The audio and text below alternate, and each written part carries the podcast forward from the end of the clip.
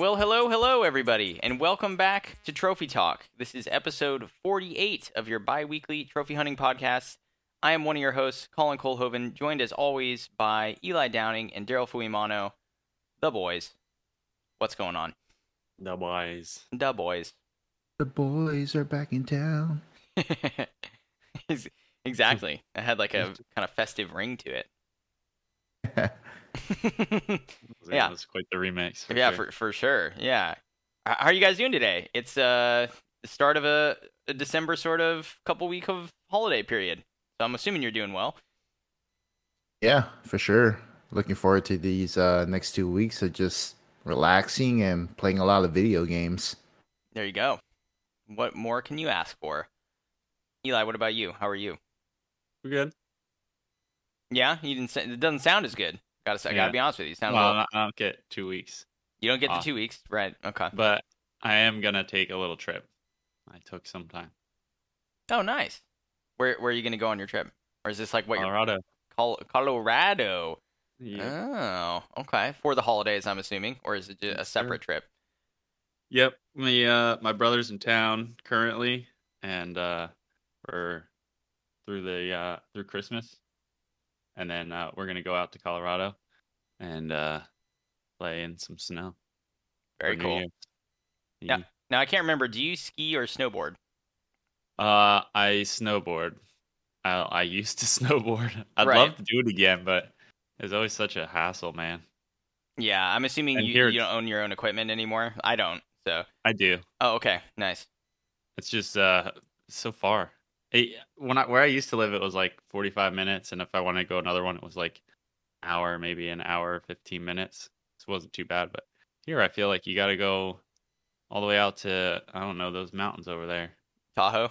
Or- Yeah, Eli's Uh, it's just like uh, been up too late playing Fortnite. You can tell. Like- it's like three hours.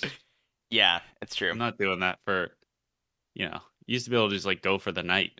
you Yep. know? Yep.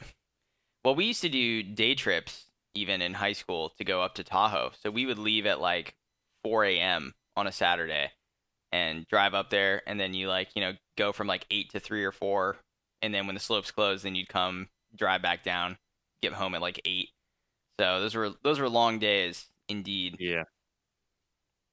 But um, yeah, I haven't snowboarded in quite a while either. Like I said, I don't own my equipment anymore, so it's a huge hassle if I want to go. But I used to love Yeah. it. Yeah, it's a ton of fun.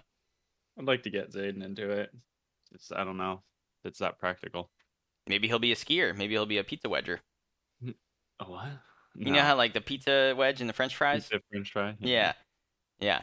I've never heard it called a pizza wedge though. It's a wedge. Pizza It's a wedge. slice. It's a slice. You your pizza wedge with your uh with your gallon of milk, I had a few pizza wedges last night playing poker. with your cylinder of milk. yep, I did. I did. Daryl, set, settle this. Wedge, yay or nay on pizza? Called pizza wedge. Wait, what's going on? A pizza wedge? yeah, instead of pizza slice, you say, "Give me two wedges." You know, when you go into a restaurant. nah, man. Nah, pizza Let slice. Yeah, we get that wedgie combo. This wedge is kind of small, you know. Thin crust wedge. I'm gonna try that out. Can you pass me a wedge, please? yeah, just see, how, Pepperoni wedge. see where it takes you. Do you actually call it that, or was that just like? oh, I'm an- just fucking around. I, no way. Okay. That's I was- psycho shit. There's probably someone Yeah. who's listening who does, and you're a psycho, and we love you for it. Do you ski or snowboard, Daryl? Now that we're we're just you know quick discussion on that. I tried it uh, a few years ago at Big Bear, and it was fun, but I just couldn't get up on the board. I had a, a lot of trouble trying to get up. hmm Like I, I had the board on my feet, but I had like a guy try to like he was trying to describe like, all right, this is how you do it. I just couldn't do it. But yeah, I mean, I would try it again. Yeah, yeah. It's definitely Kinda weird to get used to with the. uh You got to either be like on one of the edges on like your toes or your heels, yep, and that's a bit like weird to get used to. Yeah. There's very little of it that's just like you flat on the board. Yeah. I was kind of embarrassed right. when I tried it for the first time because the guy was like describing the way to get up. So like I was like using as much force as possible to get myself up, and then I like farted, and then I was like, uh, and this was back when nobody was wearing masks, you know. So like, I Oh, was yeah. like, oh shit, I hope he doesn't like smell this and be like, all right, I'm done with this guy. On to the next client. That's a really uh, great point about the masks, though, because you, you have to worry about it a little less now most of the time. You know, you still worry about it, but you're like, oh shit, like they probably can't smell it as well. So Yeah. yeah. It's Good thing when you're it's all good. snowboarding, you're kind of wearing a mask. Yeah, you're all bundled up. If good, I yeah. mean, if that fart escapes the snow clothes you're wearing, that's a pretty intense fart. Yeah, you might want to think about a new outfit. yeah, you might need to change your shorts. okay, so Eli, you said you're going to Colorado for What'd you for, say? You're going to Colorado, right? Colorado? Colorado, Colorado. Colorado, Oregon. Colorado? uh, but yeah, so that's for post Christmas. You're doing Christmas out here. si, senor. Nice, very cool, very cool. Daryl, what about you? What are you doing for Christmas? Are you gonna be local, or traveling, or what's the game plan? I'll be doing both, local and traveling on Christmas Hmm. Day. No offense. no offense. I just feel like that'd be rough. Yeah, it's gonna be different. Um, we had originally decided to go to Mexico, but then that whole thing kind of fell. And then I was like, you know, let's go to LA, see my family. I haven't seen them, and my wife was cool with that. And then like, she wanted to spend time with her family because her um, her, her parents are a little older now, so she's a little bit more conscious of like, oh, you know, they're getting older, so never know, could be their, our last Christmas together. So she's like, yeah, let's just spend time with my family, and then like one or two o'clock that same morning, go down to LA.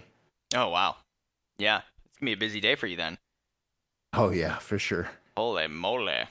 But it sounds like it'll be fun, and you still get some time at home before then, obviously, to relax a little bit, and uh, yeah, hopefully a little bit of time on the back end. Or are you not coming back until like right before we go back to work? Uh, I'll be back. I'll probably be out there for a few days. Um, you know, just spend time with my family and then head home. Yeah, There's, a- there's something about LA. Like every time I go there, like I'm super excited, but once I enter like the city limits, I'm like, you know what? I kind of want to go home now. yeah. I- Mm. I'm not a huge fan of LA either. I don't dislike it. Like I, you know, it's whatever. But I've only been a couple times for as close as we are, relatively. You know, I do really have a sort of desire to go to Disneyland. I haven't been in like 12 years at this point, and they've added obviously the whole Star Wars aspects of it. The Avengers campus, I think, is there now. And so I think it would just be kind of fun to uh, to do that, to go with Stephanie and spend a weekend. But it's not LA proper, but Anaheim, you know, that that sounds en- enjoyable.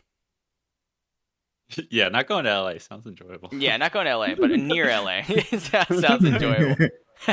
Got it from a distance. That's right. Yeah, well, let's see. As for myself, I leave at the time of recording this. I leave in uh, about four or five days to go back east uh, for Christmas with Steph and her family, and that'll be in Delaware slash Pennsylvania. A couple different Let's houses. go. Yep. So that'll be pretty fun. I'm looking forward to that. And I'll get back on the 28th and then have a long weekend, kind of. I work for a few days and then have like, we have that Monday the 3rd off. So, a bit of a long weekend as well before we go back proper in the new year. So, it'll be a, a nice and restful time. And the way we've organized our recording schedule, uh, we actually have recorded our n- next episode already. So, that's pretty exciting for us. So, we are going to have a small little hiatus hiatus what the fuck hiatus from actually uh, recording but you guys won't notice any of that no interruptions at all of course the shows will still go up as planned and scheduled so yeah You going to uh, Philly? Yes we are going to go to philly to look at christmas lights What What about to get cheesesteaks? oh um i don't know you know what i i don't i don't think Oh, so they do have that like Boathouse Row. Is that where you're going? yeah exactly Oh, yep yeah. You right right down there. You get you, you're pretty close. You might as well go. Okay. Yeah, we uh I didn't have a cheesesteak last time I was there in October, but I did have a sandwich or a hoagie, which you probably are familiar with, Capriotti's. No, I'm not. Oh, dude, Sorry. A chain out there. I thought you might know it. Anyway, it was, it was good. They had some veggie turkey. It was like vegan turkey with coleslaw and like some good like sauce on it and stuff too. I was like, this is a dope sandwich. So Mm. yeah, Speaking of, do you do you guys do any gardening? yes, we do. Yeah. Yes, What do you what do you what do you it's mostly like herbs because the yard that we have here isn't very big, and there's not a whole lot of room for. It's like all rock, really. So succulents do really well, and then we have like little planter boxes with like some herbs and stuff, and then we have an orange tree and a lemon tree. So that's not too intense. But her dad, um, Steph's dad, who she's house sitting for right now, has a massive garden, tons of herbs, and then all like you know tomatoes, onions, like you know zucchini, fucking peppers. Like they they can make salads basically like from just their backyard, which is really cool.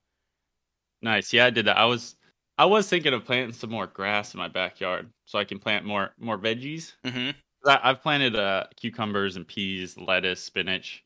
Spinach didn't do so good, Mm. and I had I actually had cat pea pumpkins once. Whoa, interesting. Yeah, when we moved in, there was just like my cat decided to start peeing in the garden, Yeah. and some pumpkins grew out of it. So the first year we lived here, we had pumpkins for Halloween for free. What in the actual fuck? That is so interesting. Yeah. Yeah, it's pretty wild. Huh? Did they taste like pea? I didn't eat them. I we carved them, Oh, okay. All right. I would I would have been curious. Maybe you open them up. There's little kittens inside. right? Just. But yeah, I'd love to like I, know, I want to like plant corn. I just get Yeah. some more grass in there, but I'm having a tough time deciding between like just normal grass or some sod, dude. I fucking knew it. I fucking knew it. I was gonna say uh, this has a feeling like it's gonna transition to some stupid dad joke, and here it is. Some sod. I think you need to go with that Bermuda bluegrass. But they, I don't know. There's all, there's like tons of different types of grass, right? And it really comes into play with golfers, but I don't fucking know what's going on there. yeah. Yeah. Maximum could probably probably let us know. Maximum, yeah, let us know. I think he's taking classes on that as well. So, um, yeah, god damn it, Eli. Come on, man. Come on. Yeah. ding. It's all right. Well, speaking of which, let's get into it. You got some dad jokes for you I- get- I do. all right, let's go. All right. Uh what what do you hear uh just sorry, just kidding. Okay. Did you hear about the the hungry clock? No. No, it went back for seconds. I like that one. That's good. How do you know when your mutton has gone rotten? When it's time to chop it. I don't fucking know. I don't, mutton chops. It tastes bad. Man.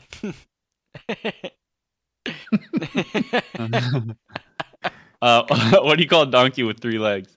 a well hung donkey. three legs, dude. That would be five legs. Tri- a tripod. I don't know. Wonky. Oh Donkey. my god. Oh, What do you call a donkey with four legs? donkey. Yeah. Stable. A what? Stable. Stable. Oh, Fucking God. nonsense. I think right. well hung donkey is the right answer there. You, let- you oh, guys Oh, what do you call a donkey with five legs? Well hung donkey. Oh, there you go. You got one. Good job, dude. Let's go. Roll, dude. Let's go. All right. I got a holiday one here. Okay. What does a gingerbread man use to make his bed? Frosting. I don't- Cookie sheets. oh, that's good. That's cute. I like That's that. from my mom. Yeah, it's really wholesome. You know what? Get your mom in here to write these jokes because the well hung donkey one's from her too, right? Oh, shit. Oh, Yeah. that was all you, brother. That's right. Well, that's what you were thinking about. That's right. I'm always thinking about. Holy shit! Wow, those are good. I like the inclusion of the holiday theme too, because you know it's in keeping. It's very nice. And uh any other ones, or is that it? That's are we good? Uh, that's it for now. Oh, okay, cool. Some more? No, I mean maybe if you feel it later in the show, you can interject them. But I think that's good for now. Yeah, yeah.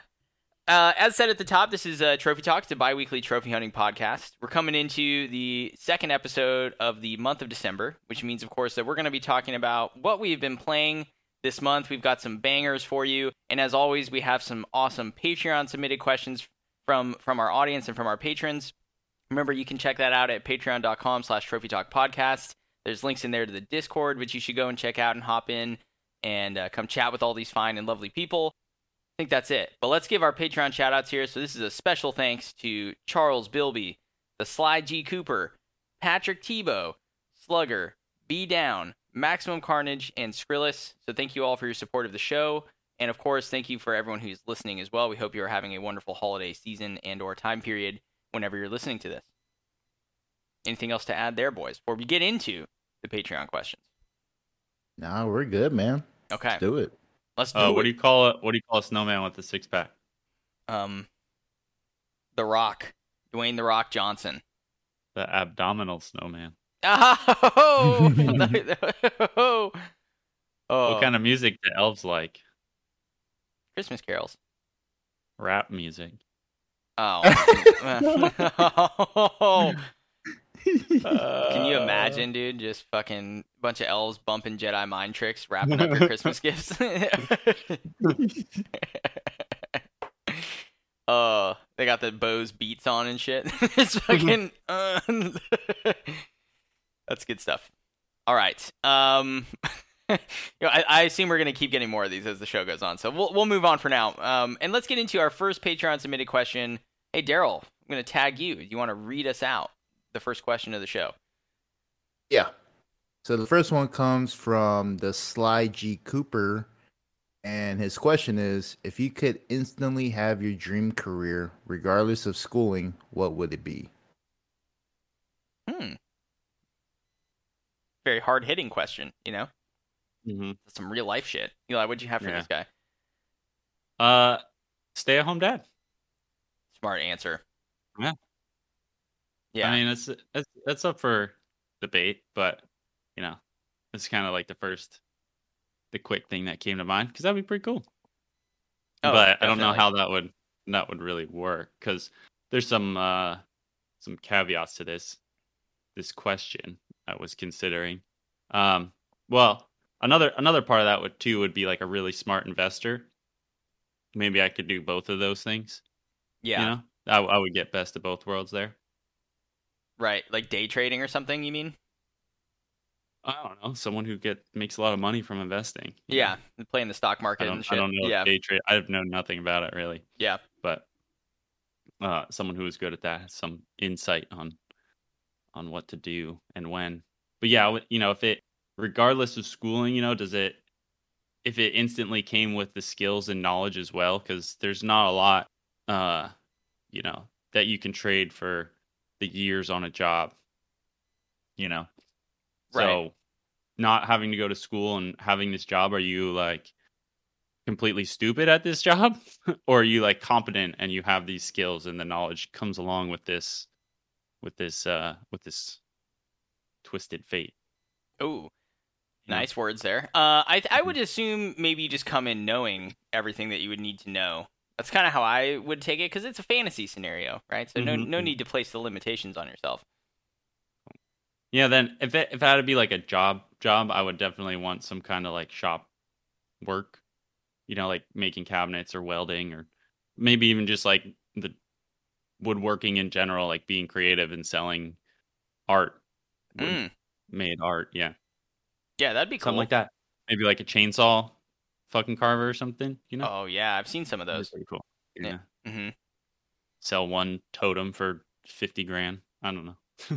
Yeah, I, I like this like the stay at home dad dad answer though because like, I mean I know it's obviously I, I don't have a kid so I can't speak to like how difficult that is obviously raising a, a kid especially when they're you know babies and stuff but I I feel like it'd be really rewarding and like a fun experience most of the time and uh you know yeah like I've you know Stephanie and I have talked about it where it's like if one of us has a job that can afford the other one to do that I I wouldn't care if it was her, you know, bringing in the money and me being at home or vice versa. Like, doesn't bother me at all. I think it sounds kind of sweet. Yeah. so I would definitely recommend that. I I know it's a lot more work than just like you know the base level would you would assume, but but still, Yeah, I think it would be good. It could be pretty hard, but I think that would be way more rewarding than any job could offer. Sure. Because it's going to be hard times at a regular job too. So Yeah, exactly. And you're your own boss, right? I mean, that's Yeah. a big part of all the jobs or all the careers that you listed. The big thing I think with all of them is you're kind of your own boss. You dictate your own schedule. You Mhm. work as much as you Well, want to work. I mean, that's debatable. Well, I guess with the dad, I guess kid I meant more for like the day trade. I meant more for like the investing and like the sh- the working on cabinets and woodworking and stuff, right? Like Right. you know, you're like, I'm just gonna go out to the shop for a few hours today. Maybe tomorrow I'll go in the shop for eight hours. Maybe today I don't go at all. You know, it's kind of like driven by however much you want to put into it. Pretty interesting. Yeah. I like it. I like it. what do you got? Uh, let's see. I mean, no surprise, I think, for anybody. I said working in games in some way, shape, or form. And I don't exactly know like what that would be just yet. I've I've researched a lot of different jobs in the industry. And when I was first getting out of undergrad and call and going into grad school, I was really into the idea of like doing games journalism and I was writing for those those couple like small websites and stuff. And I thought it was really fun. But um, you know, I think a producer would be really cool as well. You don't actually need any technical skills. Need I say? Like you don't have to be a, a master like programmer and have like super super proficiency with all these like coding languages to be a producer. It's you're really like managing the team that's making the game. So the, your your job is to kind of keep everyone on track, hit deadlines, like make sure everyone has the support that they need. You're a project manager basically.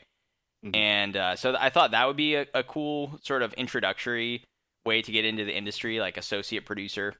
And um, yeah, I actually uh, signed up to go to school again in January, which I don't know if you guys know about know about that yet, but I I signed up to take a couple classes at the junior college working towards my associate's degree in game design. So um, yeah, slowly going to be chipping away at that because I would love to actually make the transition and work in that in some way.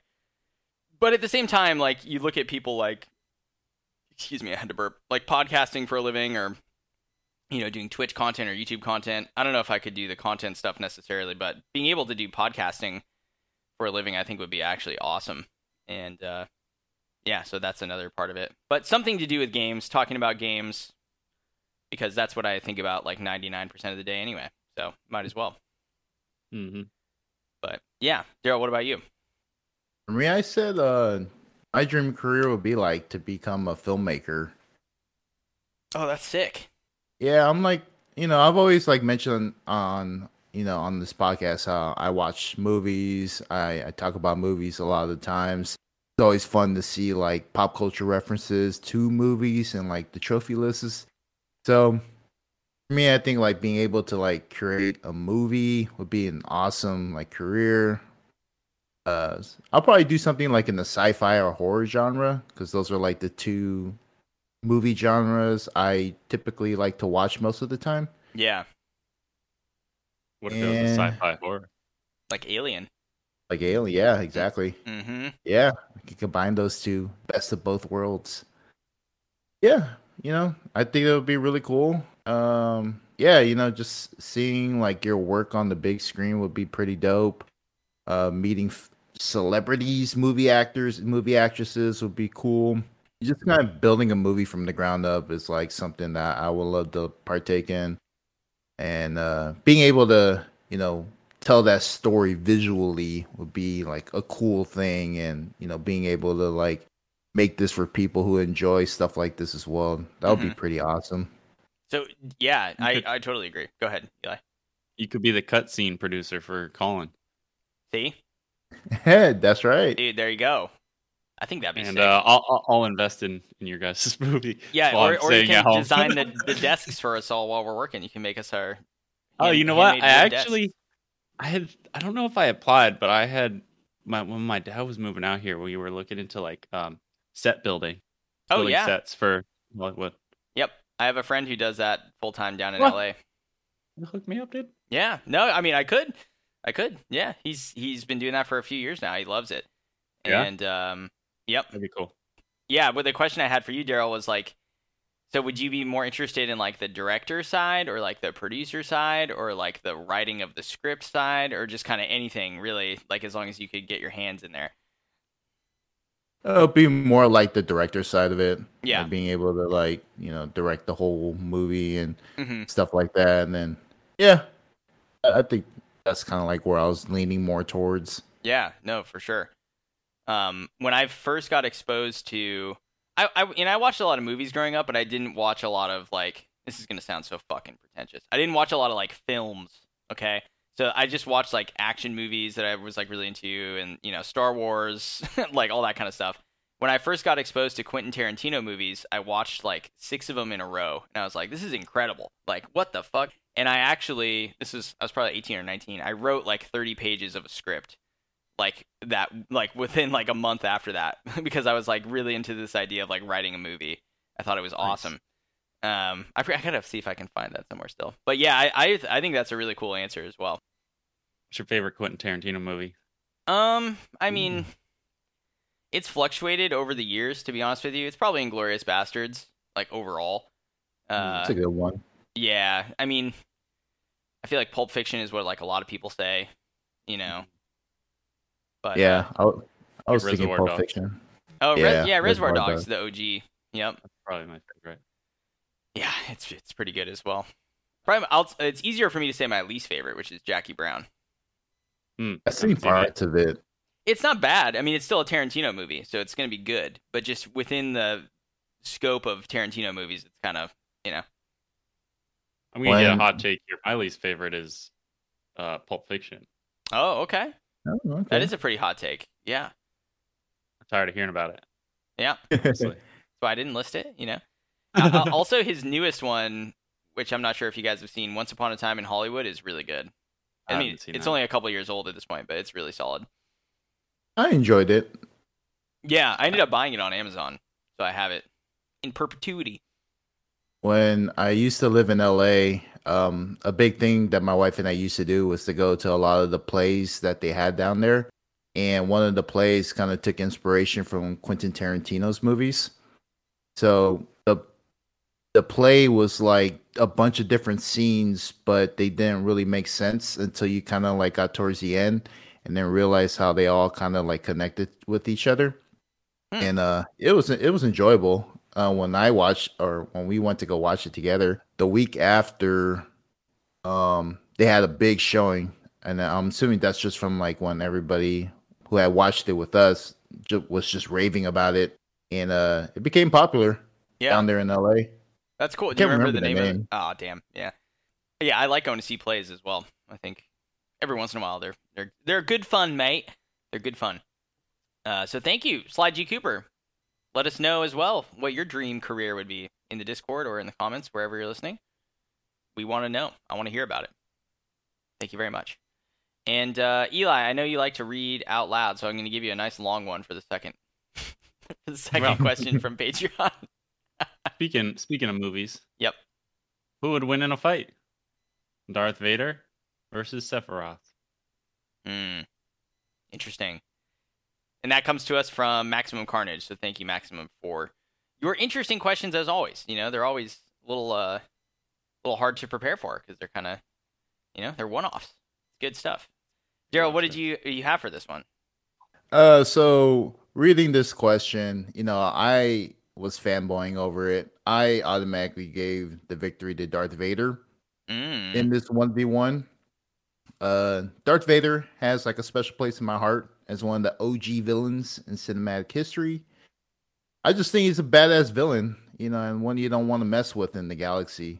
But you know, I had to do some some research. I had to be open minded, so I did some research on this opponent because I've never played Final Fantasy VII or any other Final Fantasy game, and I have no idea who this Sephiroth character is. And just like with any fight, you never want to underestimate your opponent. And then, um, you know, I watched the eight minute breakdown video of a boss fight with Sephiroth on YouTube. And I gotta say, man, it pains me to say this, but Darth Vader would lose in a 1v1 against Sephiroth. yeah, I had to watch some videos as well. Luckily, when Maximum submitted the question, he also was like, "If you don't know anything about it, here's a link to like a video that you can watch on thanks. this guy." Thanks for the link. Oh, you're welcome. you're welcome. Yeah. But yeah, um, I I didn't check out any of the links that Max sent, but I did just watch one. Yeah, I kind of prepared super late, so eight minutes was like the best I can do. Well, that's on- that's like how long the one I watched was. So. Oh, okay. Yeah, you're you're good. I think we might have even watched the same video. But yeah, just kind of like watching like Sephiroth in battle. Um, they're they're both similar in that they're pretty pretty good in combat and have some mystical abilities. But I think Sephiroth's abilities, both combat wise and mystical abilities, he just has the edge on Darth Vader. Sephiroth's giant katana would make it difficult for Darth Vader to keep the fight close. Um, he seemed pretty fast Yes. in the in the fight. So I don't know if Darth Vader can handle that. Cause kind of going based off like what I've seen, like on the movies and even the TV shows, Darth Vader does not seem like an agile character. no, he's he's not the fastest guy. No, he's just more of like a you know, like a like a presence there, you know. He's just like kind of like intimidating. He has that walk where he's just kind of like mentally breaking down whoever he's fighting. And I think that's kind of like, you know, his advantage, but I don't think that will work in this case and against Sephiroth. Because that, that man is just dangerous from everywhere on the battlefield. You know, if he's far away, he has abilities that can really hurt you from afar. Or if he's really close, he has that sword. And, you know, he also has those elemental attacks that he can throw at Darth Vader. I know in the movies, you know, the Jedi or the Sith, they're really good at deflecting projectiles, but dude, this this guy throws a meteor on you. Yeah, I know. I was wondering if his lightsaber could just fuck it up, though. You know, like depending on how big the meteor is, like could he just be like, you know, slash it and it's gone, Man, or uh, force as hold much- it? You know what I mean? This is where it gets complicated because, like, I don't know the interactions of the Force in the world of Final Fantasy. So, you know, like how do I don't I don't I just don't quite get how that would work. Like, I, and I was so my sort of just to piggyback on what you were saying, like. I, I thought it had a lot to do with context of how and where they're fighting. Because Darth Vader is basically like a general in an imperial army with like starships and like the Death Star which can destroy an entire planet from like, you know, across the solar system away. So I'm like if he's fighting with the full force of the empire behind him, like even if in one-on-one combat maybe he get a little bit outclassed, you know, he's still to fuck up Sephiroth because Sephiroth is just one dude. And you know, throwing one meteor versus a fleet of starships, who cares? And then the other thing I didn't quite understand was like, you know, Darth Vader has like the force choke. So he could just be like start of the fight, boom, force choke. Are you is he is Sephiroth dead or was that does that not work on him? See, we don't know. We just don't fucking know. So I think context is key, but I agree that Sephiroth has has uh given me some pause. I think I'd I'd go with what you said in that if it's one on one purely just them fighting, probably Sephiroth. Yeah, I, I think also too that that you know the only way Darth Vader can like possibly win this fight, which I don't even know could happen, is if he makes the fight quick and short. Because in the video that I watched, the longer the fight went on, the stronger Sephiroth became. Right. So like if Darth Vader and you know whatever he can possibly do to win that fight as fast as he can, he, he's gonna have to pull out a miracle out of his uh you know his bag of tricks. his- Out of his keister. yeah his robotic keister. Yeah, But- I feel like if you've seen Rogue One, right, Daryl? Yeah, So I feel like Darth Vader in the end of Rogue One is like the most agile and best that we ever see him in the movies. So if we put him as like that era of Darth Vader, it's like maybe the best chance. But even then, like you said, you have to end the fight quick. So I did Yeah. think of that scene, and I was like, man, at Darth Vader would totally kick Sephiroth's ass, but he went up against rebel soldiers, dude. Them rebel soldiers couldn't even stand a chance against him. Yeah, those guys were way out of their league. They just been pulled off of hydration farms on Tatooine, drinking blue milk, and then you just fight Darth Vader right away. I don't think so. It's not happening. Eli, what, what, you've been suspiciously quiet. What do you think for this guy? I have no idea. Listening to you guys sounds like Sephiroth would take it, Okay, yeah, so- depending on the context. yeah, yeah. I don't, I don't have much more to add besides what you guys uh, went in depth with. I didn't get any link for a video, so I'm I'm a bit clueless and didn't have time to research. So Ah, Okay, the the link was a PM. I should have forwarded the PM to you guys too, but yeah, that's my you know, it's all good. Based on what we said though, you think Sephiroth? That's okay. Yeah, I don't know. I, I do like you know Daryl was pointing out that it would have to be quick. So if you just get in there and force choke him, Mm-hmm. fucking over then. Or even just like throw his lightsaber. You know? I'm gonna go like- Darth Vader then. Yeah, Because you force choke him, then throw your lightsaber while Oh. you're choking him. just fucked. deal. Yep. Have you even seen Star Wars, by the way? I don't know if we've t- we've. I don't know, dude. Maybe. Do me a favor, all right, and watch some of the old Star Wars movies at some point in the next year. Okay. No. Do yourself a favor. Check them out. Well, thank you very much for that question, Maximum Carnage. Hopefully, you got some good insight from us there, and let us know what you think because I think you uh, you're going to have a more detailed sort of breakdown of the fight. You know, given that you're familiar with Final Fantasy. So, yeah, let us uh, let us know, sir. All right, and then let's get into the uh, the third question of the show here. This comes to us from Slugger, so thank you very much for that. And his question slash statement: Sony is reportedly getting into the mobile game space. At first, I didn't care for this, but after seeing how well Rocket League translated to the platform, I'm a believer.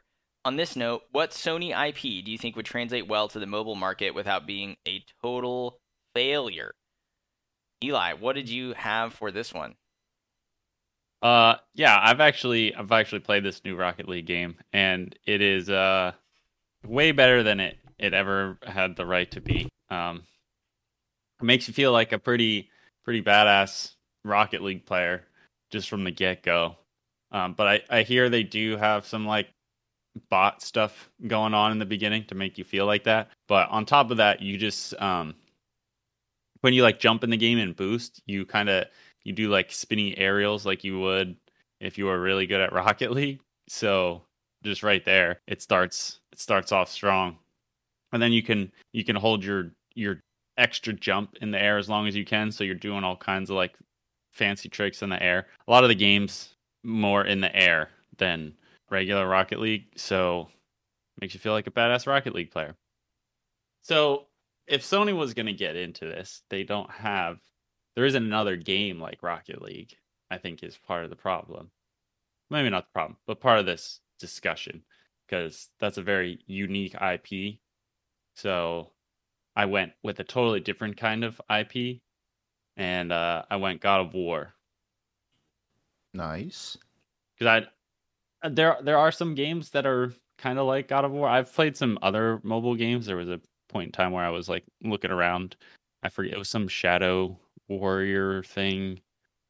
I don't know what the hell it was called, but it was kind of cool. It was like just a side-scrolling kind of beat 'em up type deal, and I thought that would be kind of cool uh, for God of War, where it's just a side-scrolling beat 'em up in the God of War universe because they do even make some crazy. They make like 3D.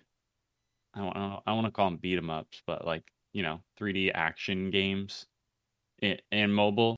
Ugh, excuse me.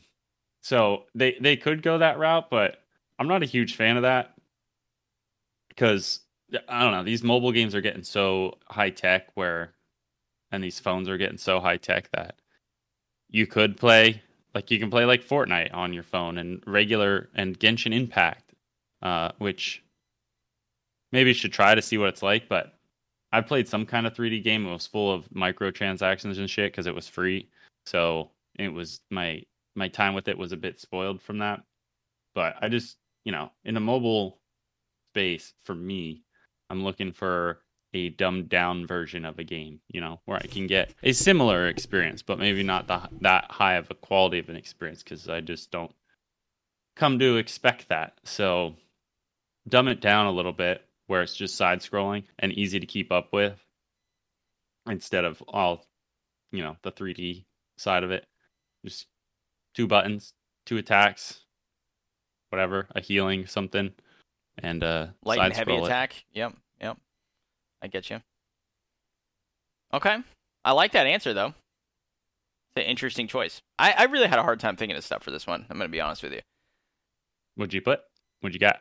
Well, I You put got anything? yeah, I put Gran Turismo, which is weird because I'm not a, a racing guy or a or a Gran Turismo guy at all. But I kind of took like a weird approach to this, where I was like almost thinking of it as like a companion app for the game, but it, it could be a standalone thing too, where I'm just kind of imagining like a garage where you get to build your car, you put like customization on it in terms of like paint, decal, tire, engine, exhaust, what you know, the whole gambit, right? With mm-hmm. like little stats so you can see like it increases max speed, increases handling, decreases acceleration, whatever. Get your car and then you would hit like race, and it would basically like simulate you doing a race against like you know opponents or whatever and tell you like your placing in your times and stuff like that. And then it would be like cool go back to the garage and like tweak it to see what you can do to like improve your time and win more. Um, because i think doing the actual racing aspect like would be, it would have to be so dumbed down to even be possible compared to what you get on like the ps5 version of gran turismo that's like what's the point? So I think you could have the high fidelity fidelity visuals in terms of like just the garage piece, and then just yeah, like you know, do the simulation. Make it, make it that uh like tilt the, fuck I had that word in my head. Oh, like motion Motion controls? control. Yeah, Yeah. yeah, that's true. You could do that too. Um, but I was thinking of it more in terms of like this would be sweet as like a companion app because like, okay, lunch break at work, I'm gonna like tinker with my car a bit, do some sims, see how it plays out in races. Cool. Save my loadout. Boom. I go home, turn on my PS5, right in the garage. The car's ready to go. Hit the track. You know, That's pretty cool. That's a good idea. I I thought think that would be good for that that demographic too, where you know the tinkering with the cars and stuff is is part of it. Yeah, that's like a huge part of why those games are cool, from what I understand. I've never played one, um, but I actually am tangentially curious about the one coming out next year. So we'll see. No, you're not. I am, I am. You know, that I had that Yeah. whole fucking mantra of like, oh, I'm gonna try to get you know all the PlayStation exclusives. I want to at least Uh. like play or plat. Well, like I can't exclude Gran Turismo. Then that's a huge one. I don't know. I don't know. and I'm sure it would be cool with the haptic stuff. Honestly, Think so? I think so. Yeah, like feeling the brake pad resistance and like Oh my god, dude. the rumble of Ugh. the of the track underneath you and like you know and all that kind of shit. The 3D audio of the roar of the Feel that. engine. Feel that pedal, dude? Yeah, driving on slick ground, you just feel it. You can feel it in your hands. You know, I don't know, but that that's kind of what I what I had for that one. I had a hard time with this Oh. one. I I don't really play a whole lot of mobile games, and uh, it, it was kind of hard for me to think of a game that would translate well in the mobile scenery. So I, I kind of just kept it simple. The first game that came to mind is the one that I chose to go with, and I thought Crash Bandicoot would probably be a cool game to see on the mobile platform. That's Sure. a banger, dude. It is a banger. It is a banger. Um, you know, most people know about Crash Bandicoot. Uh, so a lot of the games in that franchise. So I think like you know, if Sony were to put like a mobile game out there, you know, they could probably headline it with something like Crash Bandicoot. yeah, I like it. That's cool. Are you gonna get around to playing those ever? By the way, do you have any desire to play the N. Sane trilogy? You know, I've heard people talk about that in Discord and on Reddit, and it seems like a game that's like right up my alley as far as how challenging it is. Oh yeah, So, um, I've been tempted. You know, I'm not pulling the trigger yet, but it is a game that I've been thinking of like trying to go for the platinum on. yeah. I think you could definitely do the third game, and and the second one. I think I think the first one is the one that gives people the most trouble, just because there's a few time trials that are really really difficult on that game. But also the fourth one is kind of a standalone experience, and that one is like you know notoriously really hard. I think it's a nine out of ten on PSNProfiles difficulty. So yeah, that's also a solid one to try to, to try to find. But the, of course, the the trilogy is going to be cheaper at this point because it's a few years old. I am looking for that nine out of ten game, so that might be be the one for me to play because you know, uh, in the Discord, everyone was uh, playing games in numerical order as far as their difficulty goes. Yep. So they were playing one all the way up until ten. But you know, I I kind of was like, you know, I'm gonna go backwards and start it off with Wolfenstein 2. So looking for number nine if you're out there. Hey, I mean, Hey. that's a good one. Crash Four is a nine. I mean, if you find it on sale or if you can pick it up a used copy or something, bless you, I would uh, recommend it. Crash Bandicoot is on mobile. Is it? Yeah. No way. Retro revival. Oh shit. Crash Bandicoot on the run. See, that's that's the thing I see. Like Mario has one like that too, where it's like the run game. Where you know, you like like Temple Run. That was a big one, right? You like Right. running, picking up coins. I want I want a side scroller, not a front scroller or whatever. You know, I Yeah. want like a real real Mario experience. I'm sure that. I mean, there is the- Rayman. Right. There's Rayman Adventures, so that kind of fills that void. But Well, and especially if a you have a new phone, like they're the phones are good enough now that like they're more powerful than like your Xbox 360 was. There's no reason why you can't run some sort of game like that. Also, a Spartan firefight. oh shit, dude! Yeah, some there's a couple of uh, there's a couple of those like top-down style uh Halo games. I think there's Halo Spartan Assault, and then they made another one, or maybe even two more of them. They're actually Mhm. pretty fun. I'm not gonna lie, and uh, I I tried to like 100% the first one on 360 back in the day, and get the achievements and stuff. It's it's cool. They're they're they're worth checking out if you can get them on, on the cheap. Yeah, they were on the uh, Game Pass, and I tried them out once. Didn't didn't last long. Oh, okay. Well, hey, different strokes for different blokes. That's that's what you say. All right. Well, thank you uh, again very much for that question there, Slugger. Appreciate it, sir. And Daryl, can you read us in on question four? Question four comes from Patrick Tebow, and he's asking, "What are your top three favorite trophies that you've earned in 2021?" Colin, what you got?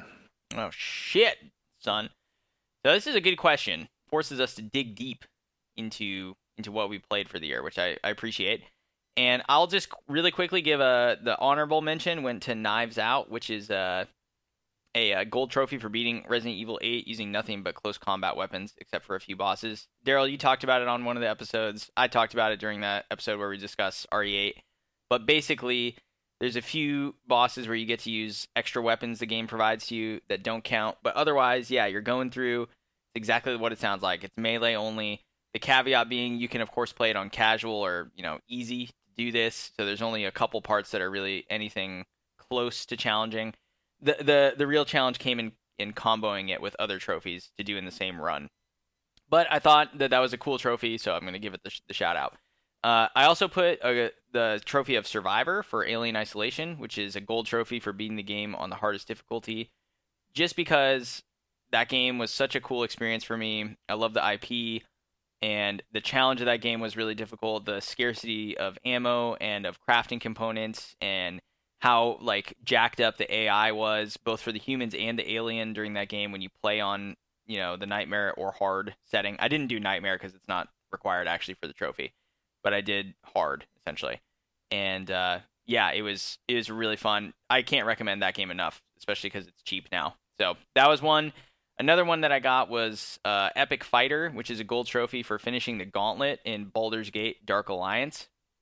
It's not that rare of a trophy, but if you remember when I was talking about this, it's it's kind of I, I found it pretty difficult. It's basically like a little mini dungeon, and you get a playable character that you don't get in the normal game to play as. So you have like new spells and abilities to kind of tinker with, and you- you're on a timer to get through the entire dungeon basically and exit on time.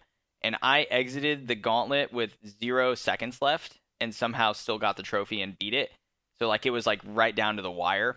And I remember trying that for a couple days in party chat. It was, and I like I said, found it difficult. So the overall Yeah. experience, I thought that was cool and a fun one. I re- I remember you doing that, and I was working on one of my uh, trophies of the of the year oh, while nice. you were doing it. There I you go. remember It was a pretty epic moment. yeah, and um, well, because I, I was like, I beat the game. If you remember on Baldur's Gate, and I got a bronze trophy, and I was like, shit, like if I want 100% this game, I have to beat the game like a few more times. This is crazy, and I didn't want to leave my percentage so low, so I said, screw it, I'm gonna try to get this gauntlet, you know, trophy, and uh, Mhm. yeah, it's good stuff. And then the last one I had, which is maybe a bit surprising for folks, is Marshall Commander, which is a gold trophy from Star Wars Republic Commando to beat the game on hard. And that's just because I'd never played this game before, and it's an older style shooter. It's a squad based shooter where you give commands and you have to be very tactical with like your squad and ammo pickups and where you you know use cover and all that stuff. And it's a Star Wars game and a first person shooter, so like duh. And it was really cool to go through and beat the game and do it on the hardest difficulty, one playthrough, get the platinum eventually. So, yep, those are the trophies I had. Eli, what do you have for this guy? Uh, okay. So that one I was talking about that I was working on while you were doing Epic Fighter, mine is called All Done, and it is the Maquette Platinum. I thought that was a very fun game. I don't know. I like the puzzles. I had fun with the Witness. Uh, this was a lot more digestible of a puzzle game. and I didn't cheat that much, so it felt pretty good to actually do it on my own for the most part. So there was there was definitely some struggles in there, and then some felt like one of them was like a total glitch, totally fucked me up for a couple hours. Um, but yeah, I thought that was uh it was a different style of platinum, and uh, it's nice to get some some brain juices going while you're gaming like that. So that Yeah. was one of the more memorable platinums I got this year. How long did it take roughly for that? Uh, do not know. Okay.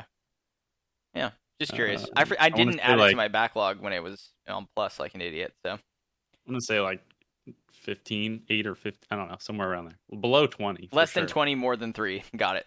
Yeah, yeah, like that. Uh, and then the other one, of course, is um the Ultimate Fall Guy, Infallible. Mhm. that was just like beyond bonkers that like that was ever achievable because i had all the other trophies done i had done everything. There was no other nothing held me up that much. Winning the races i know was like a big one that uh that held people up. So this was the last one i needed for the platinum and there was that glitch available that we we had discussed in a previous episode. And it was fun to see you know our discord community kind of come together and all help each other out to earn it which was which was really cool. Yeah, um good moment there. yeah. It would have been a lot harder if we were not in a discord together or uh, you know such a strong community so it was cool it was cool Yeah. to see Yeah, that's a really good choice. I'd given up on that game. yeah just like, all right, whatever. It's just gonna sit like that. Yeah. And my last top pick surprise surprise coming in with a rocket league get up mr bubbles What the hell is that? I don't even remember that one. so it's in the Aquadome DLC, which had some of the harder trophies to get. Well, maybe, but because there's another one for uh, the sea turtle, which is head to Aquadome and score a goal while flipped on your back. It's called turtling. So they made a trophy for scoring a goal turtled. Oh wow. But you can choose that one pretty easily and just start a match and flip over and just boost at the ball and it goes in. Uh, but the aerial's a little more uh, skill based. And there is another trophy for aerials. I believe it was in the first DLC, the Utopia Coliseum. Yeah, it's called Sky High. Score an aerial goal. But that one's anywhere. And I didn't earn that in 2021, so it doesn't count. But I did end up doing um, Get Up Mr. Bubbles in 2021 in March. Because I actually wanted to, like, legit. This was when I couldn't even really go in the air that well. I was just starting out, start getting my feet off the ground. So it was definitely a lot harder than it would be now, and it was a it was kind of a try to make it like legit. I didn't because there's like ways you can. I forget. There's something on the trophy guide where like you can hit the ball up in the air, and then if the other you just switch the team so it goes in like you get the point for scoring it. I don't know some wacky shit, right? So right. uh, I just want to do this legit. I went into a game and kept rolling the ball up the wall and trying to carry it into the net, and finally, finally hit a banger and got the trophy. That's so cool, man. Yeah. Yeah, that's that's a good story. I like that. Mhm. And obviously the game means a lot to you, so the trophies will as well. It was a turning point for my career. Nice. Yeah, good choices, sir. Good choices. Daryl, what did you have for your top three trophies? Uh, so the one I have is there can only be one successfully complete every duel from Ghost of Tsushima, and it. there's like 15, 20 duels. I don't remember the exact number of all the duels you have to do, but the um, ones that I specifically remember for this trophy were the ones you had to do for a tale. Uh, I think it was for one of like you gotta get one of the legendary weapons. It was for the six blades of Kojiro. And I had a lot of fun doing this one because, you know, just like how I mentioned earlier, it was just like playing or like watching an actual movie. There's like a lot of areas where these duels were taking place in the um like the beautiful environment in Tsushima. So the, there was like a duel by a waterfall, a duel in a field of red spider lilies, and then like a duel with leaves falling down. So it's like things you would like imagine from like a samurai movie, and that one really was cool to play out. And it was like one of the the memorable trophies I remember from that game specifically. Uh, number two also came from Fall Guys for me, and it was Track Star. Get first place in racing round twenty times. Oh, I had a hard time with this trophy. For me, it was more of just getting across the line than trying to get first place. Um, but as like the trophy list started completing out, and I realized this was like one of the the few trophies I still needed, I was really having a hard time trying to get first place. And um, you know, I started getting a little better, started knowing like which were the routes to take, uh, some some like tricks you can do, like the the like the whirligig one, I think that was where you like go up and you jump on the left side of the the fan. oh yeah, Mhm, yeah. mhm, I was getting really good at that. mhm. And then the one with like the the rotating wheels, you had to like get across it. Yeah, I was Dizzying getting really good at those. Dizzying heights. Yeah, yeah, that that one. So I was getting pretty good at them, and it it was just fun to to get this trophy because you know coming first place in the battle royale game was pretty fun, and you know just because when I first started playing Fall Guys, I didn't enjoy it, but as I was working towards this trophy, I started liking the game a little bit more. And number three for me was Ring the Bell Undead Church. Basically, the description's the same thing. Ring Bell of Awakening at Undead Church. And this is from uh, Dark Souls Remastered. When I first played this, I thought it'd be easy fight, you know, facing that gargoyle. And all of a sudden, I see a second health bar show up. I'm like, wait, what's going on? And then there's two of them. So early in the game, but you know, that was like my first quote unquote awakening of how this game was going to be and uh, I had and it was basically kind of like setting up how you know I would kind of like play out in this game, and it was fun. You know, it was hard at first, and you know that moment, like the other two bosses beforehand, they they were okay.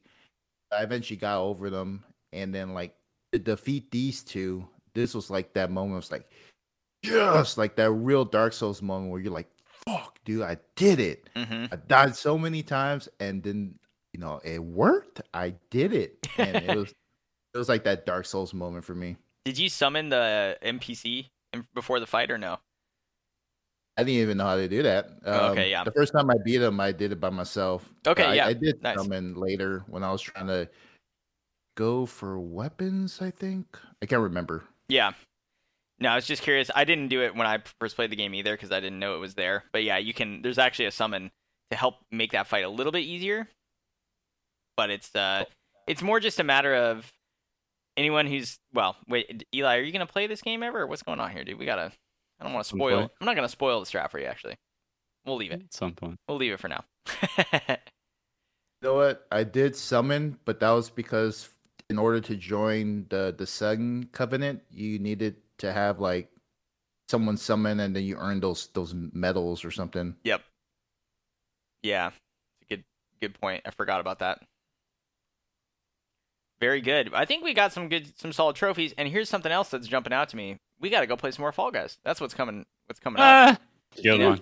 When they add I A hope winter they, battle pass. I hope that they add some DLC trophies to that game to make people go back and play. That's what I hope.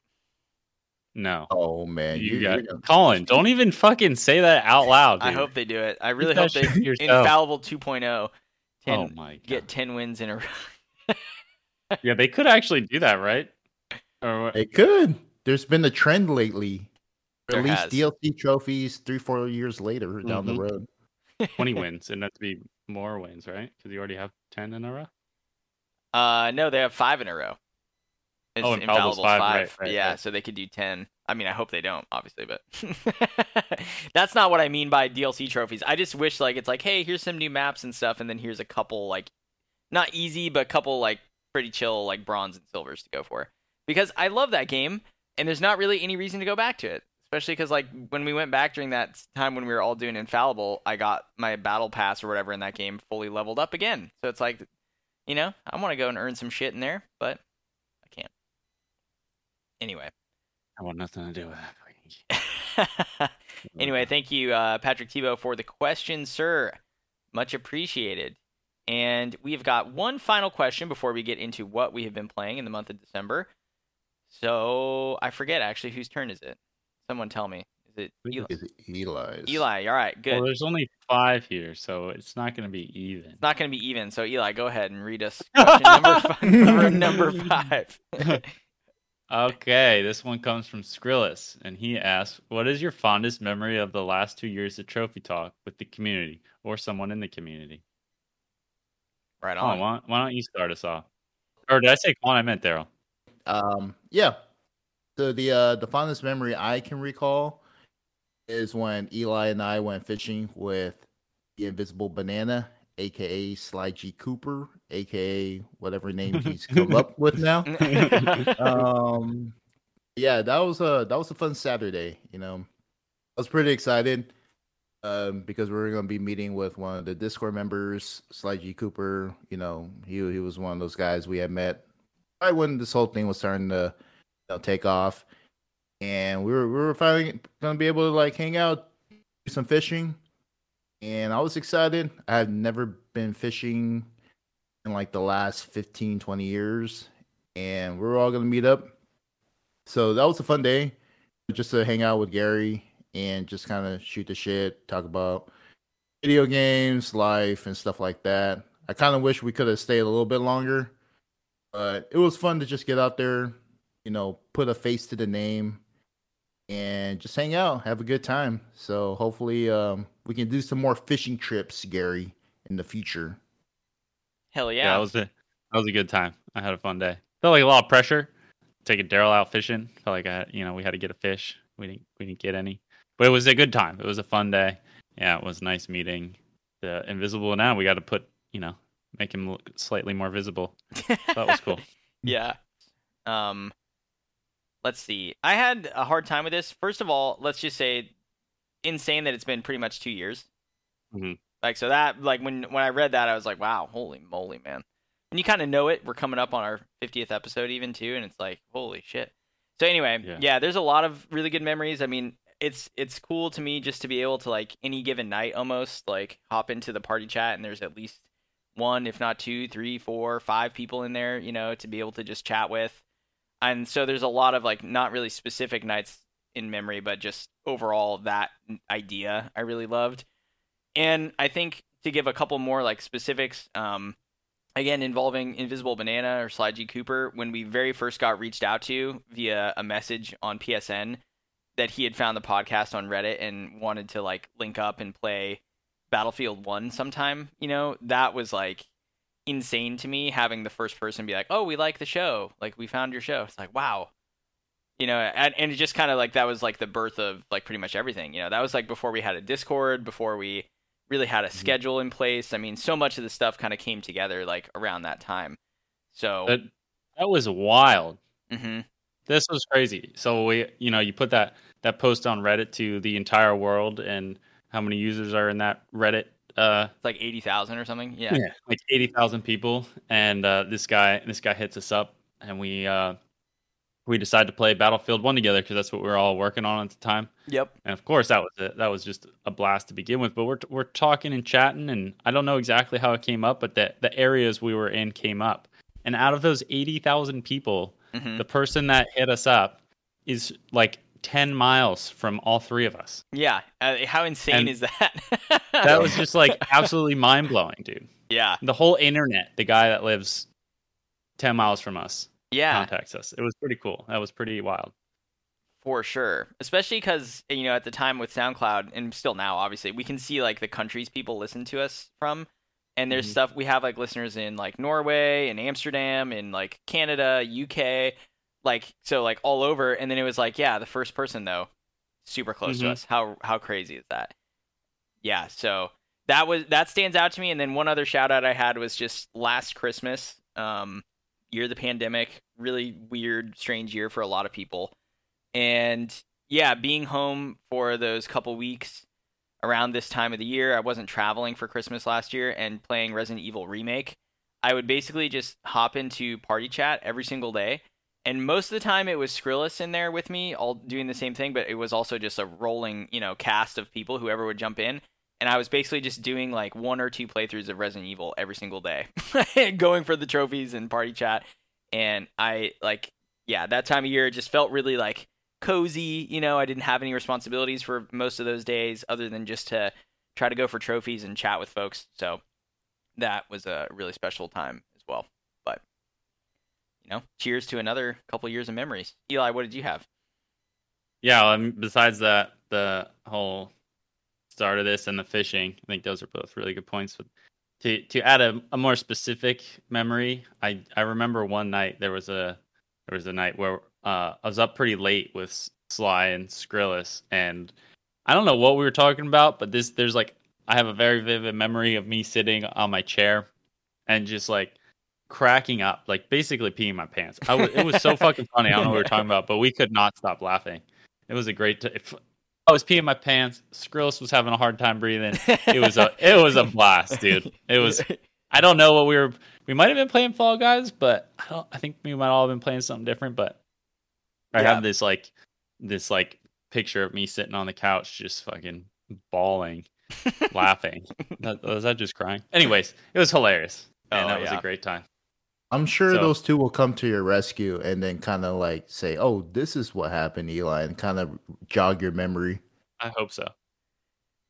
Yeah, and of course, I I'm curious to hear too from our listeners, like what your guys' favorite memories or you know, kind of incidents over the last couple of years are with the with the team because lots of uh lots of folks that are in the Discord still have been here for a long time, so you probably got a lot of memories as well. And um, Honestly, we yeah. created a new one last night with the snowman in Fortnite. dude, that was pretty that fucking hilarious. Was hilarious. That was pretty good, dude. yeah, I'm sure we'll get to it when we get to what we've been playing, but that was uh yeah, that was pretty funny, man. Holy moly. I also just wanted to add too that the nights of like you, me, and Daryl playing the division or like Battlefield as well. When we initially started and we're doing like Saturdays, you know, Uh-huh. those were some good times too. That was some good times. That robot fart. That was Yeah. pretty fucking funny. Yeah, and I remember Fedson even hopping in a couple points. Oh my God, Oh yeah, that's Tutorial boss. good times. Good times. Oh man. All right. Well, thank you very much, Skrillus, for the question. Thank you to all of our Patreon supporters, as always. Thank you to all the listeners. Really appreciate it. And uh, yeah, good good shit. Let's get into though what we've been playing for the month of December on December 18th. So granted, it's, it's not not a complete month just yet, but what uh, you know, what the fuck have folks been up to? Let's start with you, Daryl. What have you been playing? Uh, so I've been playing Horizon Zero Dawn. Actually, finished it last night. I did the hundred percent on it. Oh, you like you finished everything last night. Holy crap. Yeah, I finished the Frozen Wilds DLC, and I had a lot of fun with it, Colin, just like you did. I, I thought it was it was kind of refreshing from what you know the the story the base game offered. hmm I I really enjoyed that whole story, and, and you know, not not to give a whole lot of spoilers, but you know the the villain in that DLC. I kind of hope they expand on that because it's pretty much similar to who the villain was in the main game, and you know you kind of know how like this whole operation, you know, to restore humanity and like all these different components that make up Gaia. And I kind of hope they kind of expand on that on the next game. You know what I'm talking about, Colin? I do, yeah. I'm. I think that they will expand on it. There's a character in the game that you interact with a decent amount, and who comes up in conversation in the Frozen Wild, but you don't actually see this person ever. Um, and you know how the game ends, obviously. So I think that that will come into play as well. You know that final cutscene that you got. Uh, so yeah, I'm pretty sure it'll come back. Yeah, because like you know, Gaia. There's a bunch of different components that make make up Gaia, and they're all based on Greek myth mythological names. And it seems like they're gonna do a lot of focus on each one because they've already mentioned three on this game alone. hmm And I- wonder if you know that's gonna be like a focus for them on the next game. Like, okay, so how how did all these things that were supposed to like make humanity, you know, bring humanity back to this world. Like, oh, like what's going on with them? That's that's not their that wasn't their protocol or their programming. Right. Um, but yeah, I'll just leave it at that. I had a lot of fun with the Frozen Wilds DLC, and I will say this: if you're gonna do the Frozen Wilds DLC, make sure you do it on the same save file as you know the one you start the game with, because back on the previous episode, I mentioned that I beat the game, did a new game plus, and then from there I started the Frozen Wilds DLC, like from the very beginning of the game. And there's a side quest in that DLC where it actually has you roam into like the Meridian area, and you can't get to the Meridian area unless you've done the corrupted zones. And I had to like spend like 15 20 minutes trying to like clear the area uh before I can make my way into Meridian, which is kind of annoying cuz I thought like because I was playing the Frozen Wilds DLC that everything would take place just in that frozen area, which is called the cut. I thought everything would just take place there, but no. Had me go out and then I had to do like main missions from the base game before I can do that side quest from the Frozen Wilds DLC. No, that's frustrating.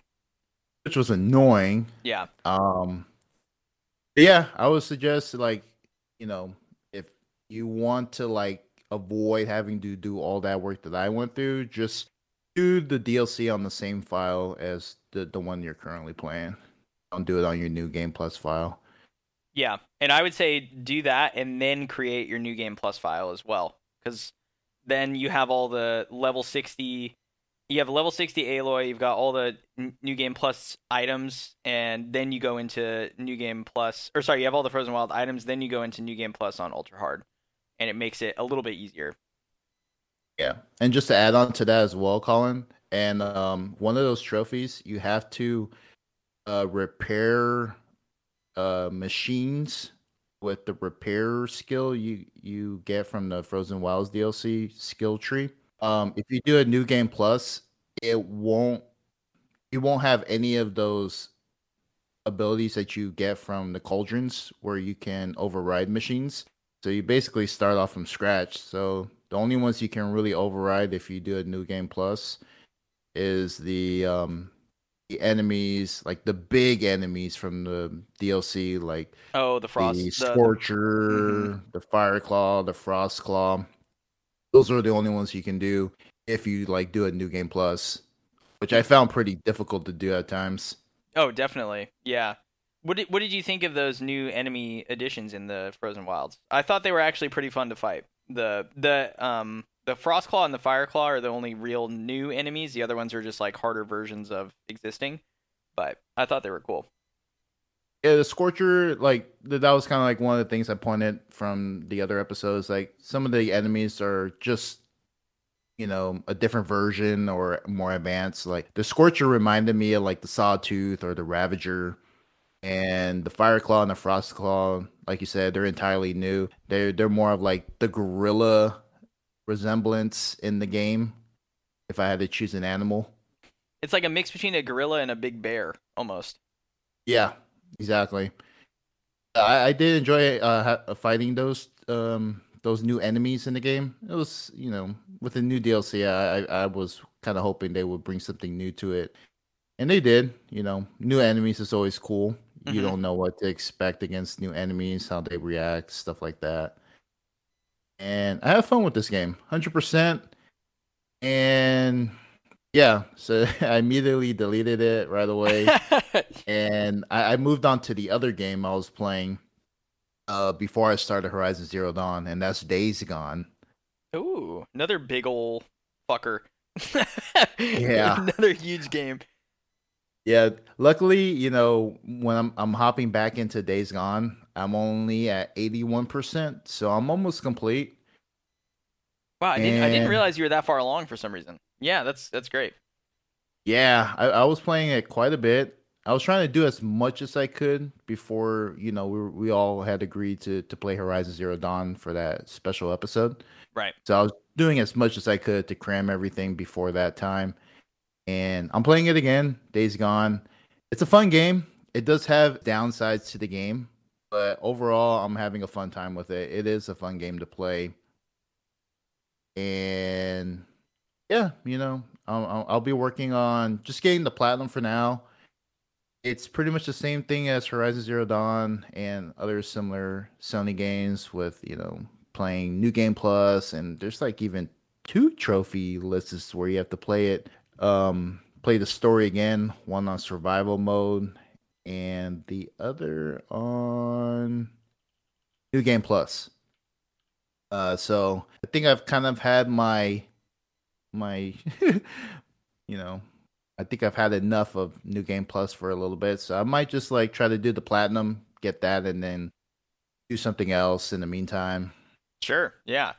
What? So I guess to go back up a little bit to Horizon, my question is now, how do you feel? Because we recorded that episode before you had done, you know, quite a bit of the game.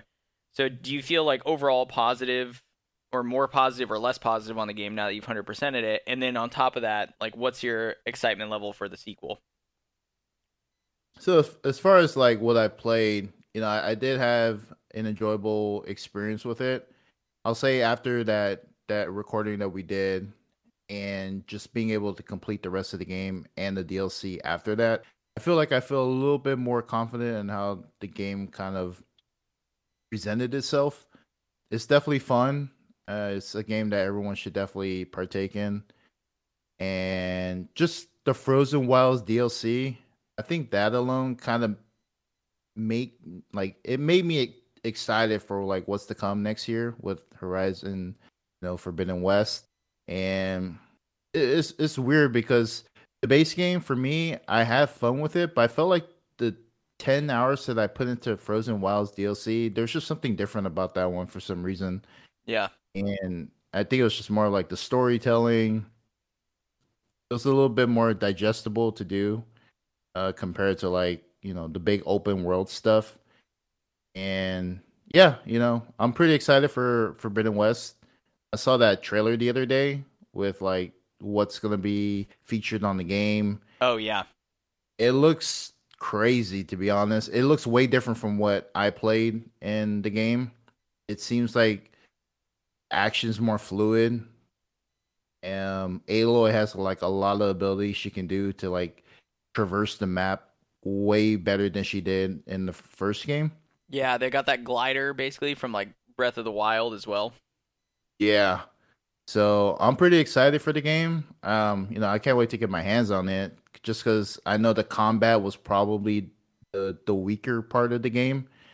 And from the showcase I saw, it seems like they might have improved on it. I don't know if that's true or not. Mm-hmm. But um, it looks pretty fun. I'm not gonna lie, it looks fun, and the the enemies in the game look super massive and, a little bit scarier than the ones in you know the first game for sure. Oh yeah, yeah. I'm I'm not gonna spoil it if people haven't seen it and don't want to, you know, if they want to go in blind. But there's a couple enemies that where I was like, what the fuck, like that's nuts, you know? Yeah. Yeah. So I, I tend to agree with you that I am more positive on the game after having 100%ed it than I was at the time we recorded the episode on it. But uh, I still think it's probably like a seven, seven and a half out of 10. The DLC was good though. Like I did I really enjoyed the Frozen Wilds. And uh, the new game plus playthrough was not as bad as I was thinking it would be. Well, unfortunately for you, Daryl, uh, Days Gone, I don't think is getting a sequel. But hopefully you enjoy quite a bit of what you play of that game. Yeah, it's fun. I am a little bummed. I, I hope at some point, you know, they realize that there is a following out there with this game and that a lot of people do enjoy it. It is a little wonky at times playing it. Like I can get lost in the dialogue just because it's so random at times that like I'll be on like the radio with someone from a different camp, just giving them a status update of like the mission that they gave me. Like, hey, I completed this. You know, no need to worry about that guy. He won't be giving you trouble no more. And then, you know, a few seconds later, like, hey, Deacon, I haven't talked to you in so long. Can you come by? I was like, yeah, I just got off the radio with you a few seconds ago. There's things like that, like right. They really didn't like, you know, clean that up a bit. It's kind of like all over the place with the dialogue. Um, I am a little bummed that the hordes that you fight, these massive groups of freakers that just amass, and you know you have these. They're basically the boss fights in those games. Mhm. I, I'm kind of sad that there's no trophies for them because you only get one just for defeating your first horde. But there's other quests where you have to do like everything, and there's n- none of that for like killing all the hordes in the game, which you know I find probably the the most memorable parts in the game. Um, you know, just getting chased by a big group of freakers and then trying to kill them all. Uh, that's probably like the the funner moments in that game. Yeah, that's cool. And I, from what I heard too, they don't get introduced till later in the game either. And in like all the marketing material and like the promotional material for Days Gone, it seemed like it was going to be a huge part of the game. Yeah, they they don't come until like you know a third of the way into the game. Okay, Um, Well, they're not, that's not that mentioned- bad then. I thought it was later. They're they're mentioned early in the game, but you don't really actually fight them until like you know a third of the way through the game. Okay, gotcha. But yeah, fun game overall, and that's what I've been playing. Just those two games. Uh, I've devoted a lot of time into those games, and I, I did play like a little bit of Ghost of Tsushima with my cousin. We were doing that Legends mode finally, and it's okay. It's fun. Um, you know, I I, I kind of expected more out of it. It's kind of like bleh for me at the moment, and Are there really- trophies yeah. associated with it or no? Yeah, there is. So that's kind of like the reason why I'm kind of like trying to push myself through it is just to get the trophies. But the fun factor, you know, I've you know, I I praise the game like time and time again. Like Ghost of Tsushima is probably like my favorite game of this year. But that Legends mode, maybe it's because I haven't played enough. But from what I played, it was kind of like, oh gosh, the trophy hunt in this mode's going to be atrocious. Mm, that's a bummer. But I know there is like quite a few people who do enjoy that mode. I mean, I don't think it's one you can play like every single day for a few hours, but like if you come to it every once in a while, I think it's supposed to be pretty decent. So they're releasing it actually as like standalone, or maybe they even have already. But there's going to be the option to just get that game only, and I'll be Mhm. curious if it has, you know, a platinum or additional trophies or something like that when it comes out like that. Okay. Yeah. It's interesting. Yeah. Um okay, very cool. I think both of those games are are great. I feel for you cuz they're both super long and open world experiences, so you'll be ready probably for something a little more digestible after that, but for sure. Yeah, good stuff. Uh Eli, what about you? What have you been playing? What have I been playing, Colin? Fortnite. Let's go, dude. the Dark As Souls of of No, I don't know. Yeah, pretty Yeah. much. Oh Might man. well be. Well, actually, Trophy Guide says different. It's pretty easy, dude. Three out of ten, one playthrough. Okay, but you're not saying the most important annoying part of that. Three out of ten, one playthrough. How many hours though? Uh, nine hundred ninety nine. Yeah. What the Um, actual fuck? Yeah. Oh man. Uh, I think they actually ran out of room for that in Like- their uh on the PSNProfiles. Right. They have it listed at nine ninety nine, but they must only allow three digits there because one of the one of the trophies is play a thousand missions with others. Yeah. A So- thousand missions, dude. Yeah. Well, actually, maybe not. I was I don't know why I had my head. I was like, well, each one would have to take like if it takes more than a minute, but that would have to be an hour. So each one would have to take more than an hour for it to be more than nine ninety nine. I I don't. was I, yeah. I fucked that up, but still. well, knowing that's- me, it'll probably it would probably take more than nine ninety nine. That's like if you're optimizing probably in every single way. Right. If you did each one with a person. hmm Uh, but you also have to uh, rescue 10,000 survivors, build 500,000 structures, uh, fully explore 1,500 zones. So that's even more. And then kill 20,000 mist monsters. Those are the rarest trophies in the list. Sorry, excuse me. The uh, the uh, the platinum's at 0.1% and 0.09 even on PSNProfiles for trophy hunters. That's gnarly, dude. yeah, it's pretty wild. So after those uh five super grindy ones, um the next one is where the story missions kick in. So that's even all the way up there, one percent completion for completing Twine Peaks Storm Shield Defense Six. So one of the missions. Jesus. So like those are the rest are pretty much story missions. After those super grindy ones, Mhm. uh, there are a couple for like opening chests, but that'll three. I think it's three hundred chests. Destroy hundred garden gnomes, but those happen before you even finish the campaign. Um, Yeah. That's so nuts, dude. the uh, the the most common trophy is protect the survivors. Twenty nine percent bronze. Twenty nine percent is the most common trophy. Yeah. I mean, okay, like I was going to say this a little bit earlier, but it annoys me that this game's list pops in full when you just play the BR mode. So I wonder if that's a, a huge reason as to why some of those are like way Yes, it's a giant reason why yeah, yeah. like that because every there's so many people play this game, and not many people uh play the campaign. I'm not sure if it used to be free, but you have to pay for it now. I know that. Yeah, So- I don't know either. I, I guess real quick before you move on, do you know? Because I just don't know if you play Warzone, if it pops the Call of Duty Modern Warfare list for you. It did. It when I did. played it before. I don't know now with all the different Yeah, I tried it. I downloaded it when it was, um, just Modern Warfare. yep, exactly. Now there's the, the Cold War and Vanguard, so I don't know what, uh, what it does now.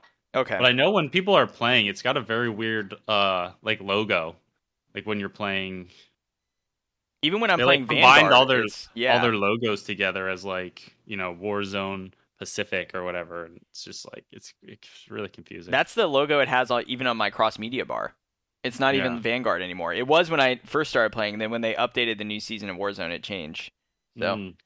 Okay, I was just curious because I, I think that that's quite annoying. It's like probably the only thing, the only critique I have about playing Fortnite with you guys the last couple weeks is that it just pops this list that's zero percent on my fucking profile every time I play, that's beautiful. and then I have to just delete it and hide it. Can you imagine if there was like one for like play one battle royale and you'd have one percent forever? I think that's really really nice of them that there aren't any battle royale trophies in this. oh, I so agree. You just want to play around with your friends, it'll sit at zero percent. You can delete it whenever you're done or whenever you feel like it or every day, like Colin. Yep, because I don't want it on my PSNProfiles Mhm. uh, affecting my stats. But I do find it really weird with these trophies. Um, you know, they definitely are super low from all the people that play it, but they also are very similar between the PSNProfiles and the PlayStation app. The rarest ones are Craft Your Weapon and Protect the Survivors all at 20, 29 and a half ish. Um, the other version is 29.7 on each of them. Weird. So, yeah. And all the way up, you know, 29.6 is 29.3. 28.7 is uh 29.2 as they go back and forth here. They're all very close. There's nothing that's like way out of proportion anywhere. yeah, that is uh, really uncommon. So it's just, you know, I think that tells me trophy hunters are not going for this at all. So It's too grindy. It's just too much. Yeah. Yeah. Playing a thousand match, that's just fucking insane, dude. Right. Like I don't mind the goal of the trophies of like, you know, monsters, zones, structures, survivors, missions, but just get t- like take a zero off of all those. Mm-hmm. You know, like why why is it a thousand missions? A hundred missions with others would be hard enough. You know, Mm-hmm. Saving a thousand survivors would be hard enough considering you get them in less than twenty at a time, from what I understand when I read the guide. So it's like, Mm. dude, yeah, I don't know. Yeah, I think I don't know. It's uh, I think it's really good bang for your buck if that's what you're looking for. Sure, Because sure. it's also not, um, well, those other missions are super rare too. Like you said, like those la- the rarest mission is one percent, 0.8 on the app. Um, and those just because it's not a quick game either. Just beating the uh this story mode is like 60 to 120 hours just right there. So Yeah, that's. I'm trying to. I'm looking on the store right now for play. I don't even see the Save the World edition as an option. I just see the free. Maybe you have to do it in game. Is how you I upgrade. think because it's based on V Bucks. Oh, so you have to do it in the game, probably. Mm-hmm. Gotcha. Okay. Sorry, I was just I was Um, just curious how much it was because it's come out a few years ago at this point. fifteen bucks. Oh well, that's also not Believe. bad. Yeah, That's pretty cheap for how much you get. But there's also the free version of the game, the battle royale version. But right. Which is Um, insane how much you get for free. Actually, hmm Yeah. Um, but the battle pass is not great, as you found out. yeah. I have a small critique with that, but it's it's not unique to Fortnite, so it's not. Well, just that you don't get very much for free. Hmm. Um, I mean, you're getting the game for free, so I don't want to complain about having access to it because it plays well. I have, I think the voice chat actually is amazing in that game. Dude, It's it's so good. it's it's incredible given just how shitty it is in a lot of other games like that. Mhm. Uh, so you know, in the graphics and the customization options, I think there's a lot of cool stuff going on in Fortnite. But the battle pass, I mean, as you would expect, highly anticip- or uh, incentivizes you know purchasing it because you get three free items if you don't have the battle pass per page of the battle pass and i think there's maybe like 10 or, Nine. or 9 things on it otherwise so you only get a third of the stuff and uh, it's, junk, it's junk. and it's not the great stuff so you know I- i don't want to I don't want to complain too much about getting stuff for free because it's you know it's free, but it is like you're you're missing out on the best content if you don't have it. Yeah, it Yeah, It's only seven fifty. It's pretty cheap Yeah, as it- far as battle passes go. I think, but it's the exact same thing for Call of Duty, so I can't. Oh, it's not okay. unique to Fortnite. You know, this is just, and same thing for Halo. You know, this Is is, like just kind of what they've done. The Call of oh, the price. yeah, the pricing is ten dollars for Call of Duty, but and I don't know how much it is for Halo Infinite, but it's um, you know, again, like I'm I'm Battle Pass whatever rank like thirty something out of hundred in COD, and I've only gotten like two or three unlocks, and half the time, like almost everything that is is locked. Basically, it's you know all the XP boosts are locked, all the weapon XP boosts are locked, all the skins are locked, whatever. And so like every once in a while, I get like a new free emblem or like a a like a uncommon gun skin, you know, but it's nothing really to write home about. So, Yeah. but uh, Yeah, as, as you were saying about Fortnite, I I find it surprisingly fun. it is 'Cause quite I fun. tried this way back. Uh, our buddy Blaine, I've talked about before on this podcast, tried to get me into it, and uh, I played a match and was just like, "This is so fucking dumb. Waste all this time. You fly in, fuck, get killed, you move on." But I've come to enjoy it because I don't die as much right away, and there's a lot to unpack again. Like that's, um, kind of what I've been into. Apparently, is you know these big games that there's a lot to learn, like Minecraft and Rocket League, of course. But Yeah. There's, you know, there's like building and there's all these different. Um, they have so many items in this game; it's ridiculous. And you know, learning those different the different metas of just all kinds of different healings, and you can fish and get bounties and do quests. I think the quests are really cool as a as a fun checkbox because I am I am to, into that. Uh, it keeps you engaged, maybe a little too much because you're like, oh, I'm like super. There's so many milestones. You're like, oh, I need to like harvest hundred more materials. I'll go do that. And then when you're done with that match, you're like, oh, I need to uh, hunt five more wildlife. I can go do that. And then you know. So on on top of the battle royale, you could lit- just go in and focus on these uh, different milestones and quests, and I I think that's a, a fun experience on its own. right. It's like go in and like you know maybe not trying to be like Tfue or Bugha or whoever the the top Fortnite players are these days, um, but just going in and and like trying to survive. It's like a it's like a RE dude. It's like a survival game, dude. Go in. it's like Dark, Harvest it's like Dark. Souls, dude. It's like Dark Souls. Harvest some trees and uh, see if you can stay alive and get your quest done before the circle closes in on you. You know, Yeah. I think it's uh, there's a lot to to do. Well, especially for a new player, like everything you do rewards you. So, Mhm. oh, you harvested this thing, or you crafted this thing, or you discovered this area. Here's some XP. You know, oh, you Mhm. survived another round of the zone shrinking. Here's some more XP. And when you're low level, it's just like that constant, like sort of dopamine hit of like, dude, I just did like 12 things in this match and I've barely done anything. You know. Mhm. Um, and I find the art style to be pretty charming too. Like I, I think it's a fun world to just like run around in and explore. Yeah, I think it I think it works with the game because we complain about games looking like Fortnite. But Fortnite did it. They're just- all copying yeah. Fortnite though. That's the thing, Yeah, right? and they do it do it pretty well. It fits the game, and all the emotes and silly stuff going on. Yeah, totally. Um, Now, I did watch a little bit of some pro Fortnite stuff last night, just because, when I was going to bed, because I was just curious what it looked like, and oh, it's a completely different experience. Um, wild. they're they're not even playing the same game at that point, you know. Absolutely not. Like they're basically just getting basic amounts of materials and like weapons, and then just building themselves into bunkers, and like you know. There's none of this like, oh, I'm gonna search around for shit. I'm gonna fish. I'm gonna like go find these. things. You know, it's none of that. So I think the casual experience is much more my style. Like I don't have any desire to play this game in that way. Mhm. And yeah, you know, uh, we'll say I'm undefeated Fortnite. I've I've never not won battle the battle royale with you guys when we played. it. I think it's like eight in a row we've won now. So that's that's kind of uh, cool. I mean, yeah, they're good at they're good at getting you in. I mean those first few games we played, obviously it's against bots, but last night I don't think we were playing against bots. Like those people seemed like they were real people last night. There's a mix. I think we have a good team chemistry going. Yeah, So I think it it works pretty good. Slugger's pretty good. Skrill's pretty good. You've obviously had your the hell, uh, dude? you You know, gonna leave me out there? experience. didn't- I mean, actually fucking getting there, dude. I, I was getting some knocks last night, and I was hitting some Yeah. sn- hitting some snips. Hit some snips. Yeah. Yes. It's so pretty good. so yeah, I, I- think I think it's it's super fun. I've enjoyed it. I've started to try to learn some of this building, and it is uh, it's a bit complicated. It's kind of hard.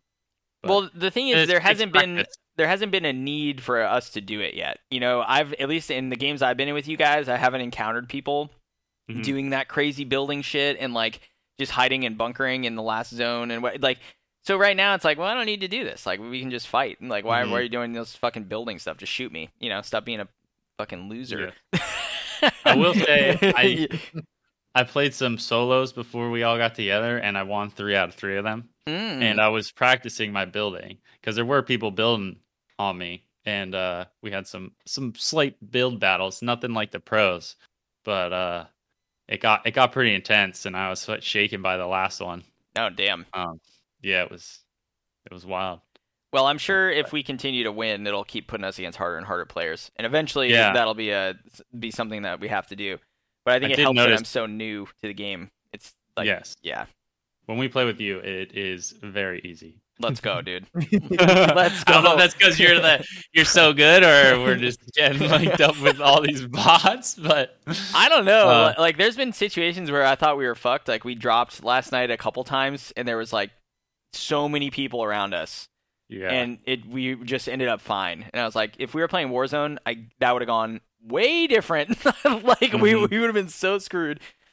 But yeah, Um, we didn't talk about the uh the the epic moment we had last night. oh yeah, go where, ahead. Uh, they have they have like a all these events uh going on, and the the um they're having the Winterfest, and you can get um like these snowmen to hide in, and we decided to pull a strat. You know, there's the the classic hide in the bush uh strat for Fortnite right.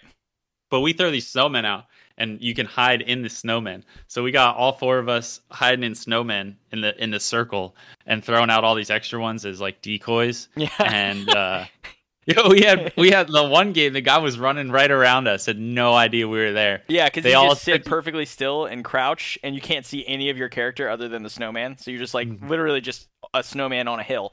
Mhm.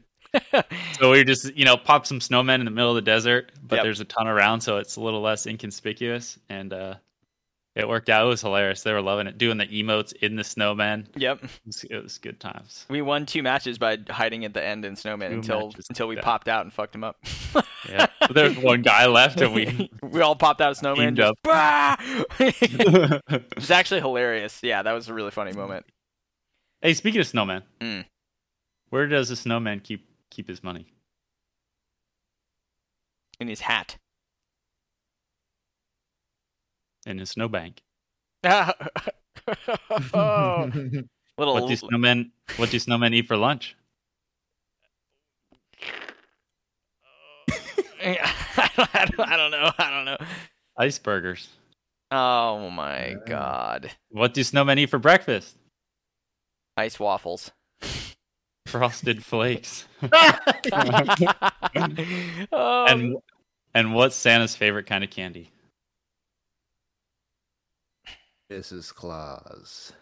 Oh, ew, ew, ew. oh my god. It's Jolly Ranchers. X-rated. Oh, nice, nice. But- nice. I like the the late dad jokes in the episode, Yeah, yeah. keeping this honest, and they're on Yeah. theme too. Perfect. Yeah. I don't. Uh, there's no way in hell that I'm going to try to trophy hunt in the Save the World edition, but I do think it's an interesting list to look at because, like you said, it's not very hard. It's just so fucking grindy. hmm But are, aren't you tinkering with jumping into that? Aren't, weren't you toying around with that idea? I know Skrillus said he was maybe going to do it too. Thinking about it, I've been playing on PC, so it's not a not a threat to me that much. We'll see. I don't. I don't know. The uh, like I was saying before, the Epic Games achievements seem a little wacky. Where like I've played other games, not recently, maybe not since their like update, but I only have achievements for Rocket League in there. So Oh, weird. Yeah. yeah. So it's nice and clean list, dude. Yeah. There you go. You know what I'm saying? yeah. Uh, and, I- go ahead. Before we move on, I wanted to call this out since we're playing Fortnite. The new chapter three just started.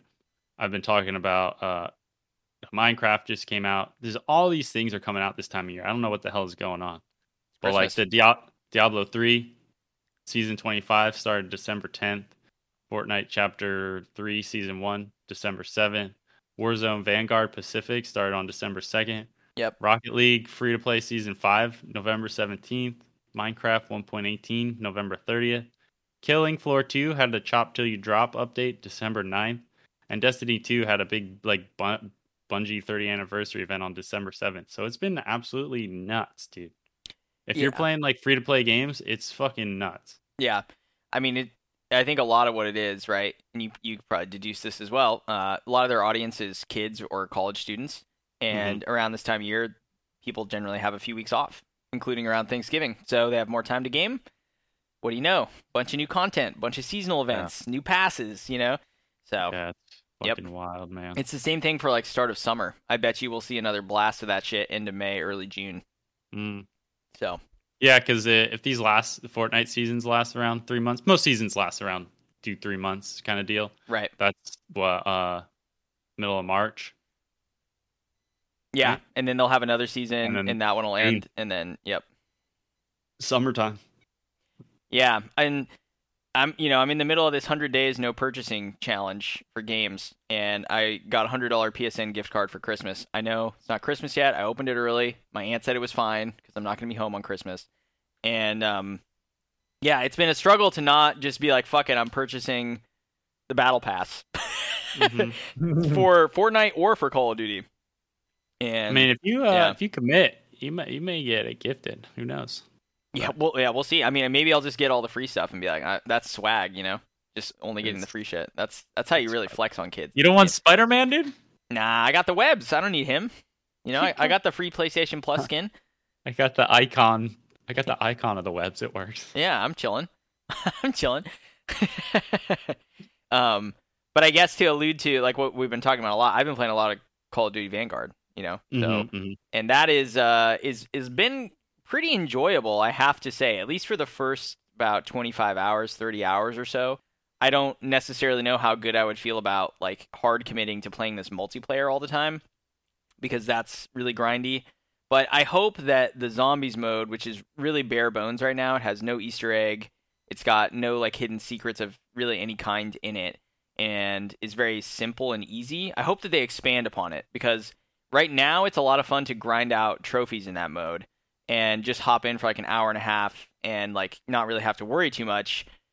But eventually that's the part that I would like to return to if they add more like, you know, skins, calling cards, Easter eggs, maps, those kinds of things. So that's like what I would eventually want to buy the battle pass for if it gets good, but there's no way of knowing what they're going to add at this point. And thus far the game's been out a month, they haven't really done anything other than this uh, a couple balance tweaks this week. So it's been interesting, but I did want to call out from a trophy perspective if you are looking to get into this game, the guide on PSNProfiles suggests this, and I will reiterate the suggestion.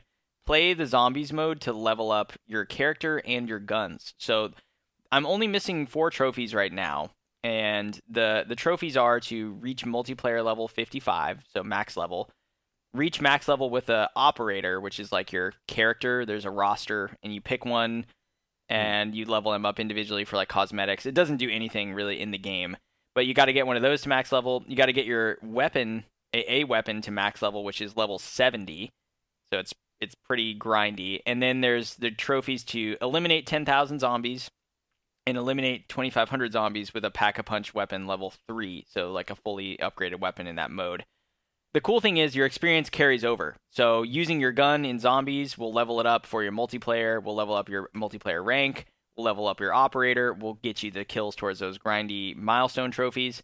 So it kind of all syncs together and I would really recommend that you just hop into zombies to get the most XP possible. Like when I was doing that initially, when you're lower level, I would play till like round 15 and hop out, and I would go up like 15 levels, like just an insane amount. Uh, of course, it's slowed down now that I'm like level 51 or something like that. So, you know, eventually like it gets a little harder, but that's definitely the way to do it. And the other zombies trophies are miscellaneous ones that are really easy to go for. So you're going to get them anyway. So that's my recommendation is play zombies, use the combat shotgun. Shotguns in this game are overpowered in general, but the combat shotgun specifically, level that bad boy up, pack a punch, and you will one shot most enemies in that game up through around like 15 or 16. And that's about all you would need to get to anyway to grind out that stuff. So that's what I would say for those modes. The uh, the multiplayer seems fun. It's typical COD multiplayer, like you're either to love it or hate it, I think, based on the game speed and all that kind of stuff. It has a lot of maps at launch, so I'll give it that. And you can also do this cool thing where you decide how big you want your game size to be, you put a preference down. So there's like tactical, which is 4v4. I can't remember what it's either blitz or assault, but basically there's 4v4, 6v6, and 8v8, and you can choose which you prefer. So you can get like kind of the experience you want out of it. I usually choose 4v4 because it's more traditional, and uh, yeah, it's it's fun. I mean, you know, there's lots of unlocks, lots of gun skins, lots of like emote shit, calling cards. You know, so you're gonna be getting stuff every time you play. It's just like Fortnite. So if you like that like sort of checkbox customization, come in and do stuff thing, it's great. There is no daily quest, but there are challenges that you can do for your overall career to uh, keep getting XP and stuff like that. So that is good. And uh, the campaign, though, I did want to just quickly say, I think the campaign is getting a bad rap this year. Um, most of what I have seen have called it like either shallow or you know basically just not very enjoyable or saying that it has a lot of technical issues and that kind of stuff. And it could have been when it came out that it did. Playing it a few weeks after launch, I had no issues with the campaign whatsoever. I thought the campaign was really fun actually. And yes, it did have a lot of cutscenes in it, but the cutscenes are very well produced. They look great. The acting is good. Um, you know, the overall story, which no one seems to touch on in the reviews, it's not really a spoiler. Like, it's sort of a middle ground between try- trying to make zombies like canon, like why the zombies mode exists, maybe, or something like that. So it's like a little bit uh, supernatural. They hint at it, they don't go all the way there. And it's a, a story within the World War II setting that we all know super well, but they kind of do something different within it in that there's like Nazis that are keeping secrets from other Nazis, and that secret is these various projects of the occult, and you're looking to like stop one of them, Project Phoenix, which you know, rise from the ashes, come back from the dead. It's not really hard to put two and two together that they're trying to like create zombies, right? I thought it was pretty cool. I don't I don't really get what all the hate is about, but um, yeah, I, I I think it was fun. There's a few trophies just to call out before we before we get going. Um, one of them is holy shit. Of course, I can't find it now. Oh, duck and dive in the Battle of Midway. Avoid getting hit by bullets during the first dive bomb. This trophy will give you some trouble. You're you're going to be flying a plane, and you have to, as it would suggest, dive bomb a, a carrier uh, and a ship. When you're diving down, it's sort of an on rails sequence of about 20 to 30 seconds, and you're going to be getting shot at from below the whole time. So you'll see like streams of bullets coming your way and you don't have a lot of room to dodge. And if you dodge too far away, the game will have like a faux explosion like near you and push you back like where you need to be. Hmm. And you can't get hit by any bullets from the ships. So that part took me probably like 10 to 15 tries. Luckily, there is a checkpoint right before the sequence starts. So you just keep restarting it. Um, and you can also play it on like casual or I can't remember what, novice or something. the easiest difficulty if you want. Uh, I did it on normal and I thought it was fine. And um, the other trophy that seems to be giving a lot of people trouble is called Behind You, which is in Lady Nightingale, take out all of Steiner's troops in the department store using only takedowns. So, takedowns are stealth melee kills. And it's a special prompt that comes up, and you can't just melee a, a person until they die, right? If you shoot your gun, uh, it voids the trophy. If you get a kill by you killing a troop who drops a grenade and kills someone else, it voids the trophy if you accidentally do a regular melee instead of a takedown, voids the trophy. And so y- you have to be really particular. Yeah. Um, there, there's probably like 50 something enemies you need to kill in this way. And they're actively hunting for you and trying to kill you during this. So, and you also have a gun the whole time. So you have to like be very diligent about not pressing the right, tri- right trigger and stuff like that. So that that was probably the hardest one. If you go on the forums, it's at a 0.4% on the app, but at 18.4% on PSNProfiles. The the trick that I learned here is if you press up on the D-pad, your character will whistle. It's a way to like sort of just like distract them and then like run away. It's how the game intends you to use it, or draw them to a corner and then you can you know do your stealth takedown. But if you're getting shot at by someone and you press it, the soldier will for some reason pause and just stand there for a sec and it'll let you do your takedown. Like the prompt will oh. come up. So That's broken, dude. it's kind of broken. Yeah so that's the way that i like i abused that when i read that on the forums and i did this whole thing in one try and it still took probably 45 50 minutes. So i can understand mm. people being bummed if you do you know have to do this thing like six times in a row. Jesus, Murphy, forty-five an hour, dude. Yeah, probably like around there. Um, and again, there's lots of checkpoints throughout the level. So if you need to, you know, if you're at all like, oh, I think I did something that voided it, I would just restart it. Hmm. And like, or like, you know, revert to the last checkpoint. Um, so yeah, uh, beating the campaign on veteran is a gold. I did that. Just wanted to say as a shout out, they don't tell you this in the menu when you're selecting the difficulty, but it removes your hit markers when you play on veteran.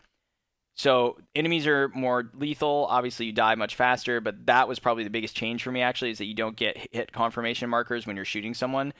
And normally now in games, like you'll get a little red hit marker when you kill an enemy. That's gone obviously too. So it's more realistic, but also like, did I kill that guy or is he like knocked down but still gonna shoot me with his pistol when he's dying? You know, and like two shot me when I run out. So that part of part of it was a little bit uh, confusing. So, yeah. Anyway, the game is sitting at a 14.58% on PSNProfiles.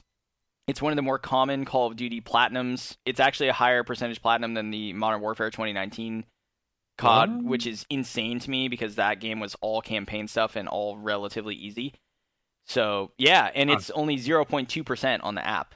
So, to me, that means Wild. people are not playing the campaign like really at all. You know, like some of the most common trophies on the app for this game are to reach level 55 in multiplayer, max out your operator, and max out your weapon. So clearly, What? we know what people are doing in these games. Yeah, That's crazy.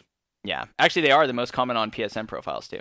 So that's what um people just play multiplayer. Yeah. But Um, this is higher than Modern Warfare.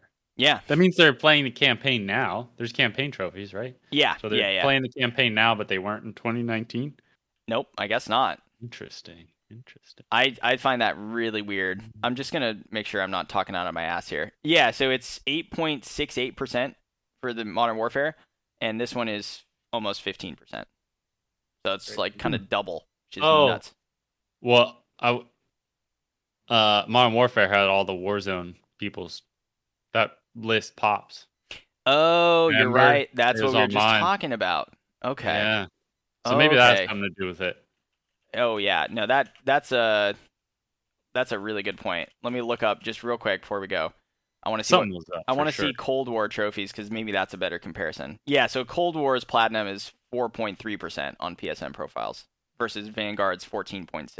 So, yeah, that's probably a better, uh, a better one. But either way, I, I do recommend this game. Um, the one thing and the caveat I've always said with Call of Duty is it's probably not something you should buy every year and play because they're so similar.